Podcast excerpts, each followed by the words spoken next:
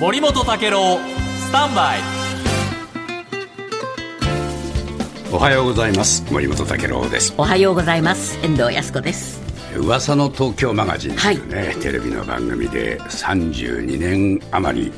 えー、番組で一緒に仕事していた、はい笑福亭笑瓶さんが亡くなりました。びっくりしました。びっくりしましたね、えー、もう我々の仲間を残して先に行ってしまったな、はい、ということなんですが66歳。ねね若さで。えー、昨日午前中に私のところに病院に運ばれたっていう一報が入りましてね、はい、えー、大丈夫かなと思ってたら既得になったと、はい、えー、そしてもう亡くなったと。非常に早いテンポで、えー、やっぱりね亡くなってしまったんですけれども、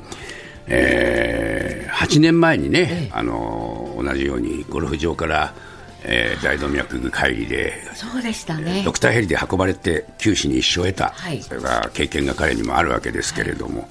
えー、同じことがまた起こってしまったということでね、うん、でまあ、あの噂の東京マガジンというのはもう32年も続いている番組ですけれども、はい、えー、そのオリジナルのメンバーでしたから、はい、もう私も32年間の付き合いがあったわけですよね。でまあ、お笑いの世界の人ですけれども、はい、社会性のあるテーマに取り組んでね、うん、まあ、真剣だったですね、うん、で極めてジャーナリなジャーナリスティックな才能っていうものも発揮して、あの笑顔と真顔、この使い分けの絶妙の人だったっていうふうに思いますね。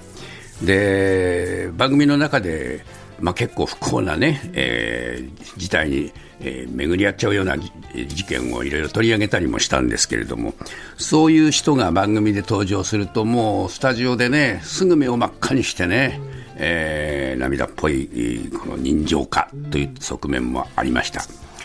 で、まあ、8年前のあの動脈解離の時には、私もその当時、心臓がね、時々バクバクしたりして、えー、辛かったもんですから、2人ともね、好きなタバコやめよう。彼もヘビースモーカーだったけれども、えー、えー、タバコをやめて、で彼は本当に健康に気を配ってねもう健康オタクみたいな人でした。で収録があるスタジオに顔を出すと必ず僕の控え室に寄って「どうです？具合どうです?」って言ってね、えー、僕の調子をまあ聞いてくれてた、非常にそういう意味ではもう気を使ってくれた人だったんですけれども、えー、彼の方が先に行ってしまうというふうなね、ことになってしまいました。で、まあ私もまあ80歳を過ぎて、えー、まあ変な言い方ですけれども、いつ死んでもおかしくないような年齢になって、で最近はやっぱり自分の死っていうものを見つめるっていうか、引き寄せるというか、自分で考えるっていう、そういう機会が増えてきましたよ。ですからあの死というものが自分でどんどん近い近しいものになってはきているわけですけれども、まあ、いつも、まあ、少なくとも、えー、自分が死んじゃうときは マガジンの仲間が見送ってくれるだろうと、まあ、そういうふうに思っていたんですけれども、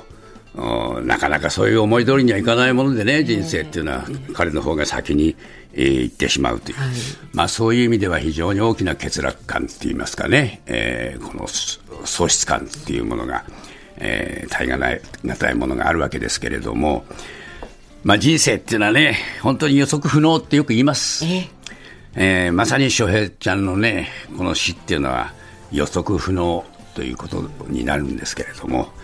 どうかまあ安らかにね、えー、眠ってほしいなというふうに心から願います。はい、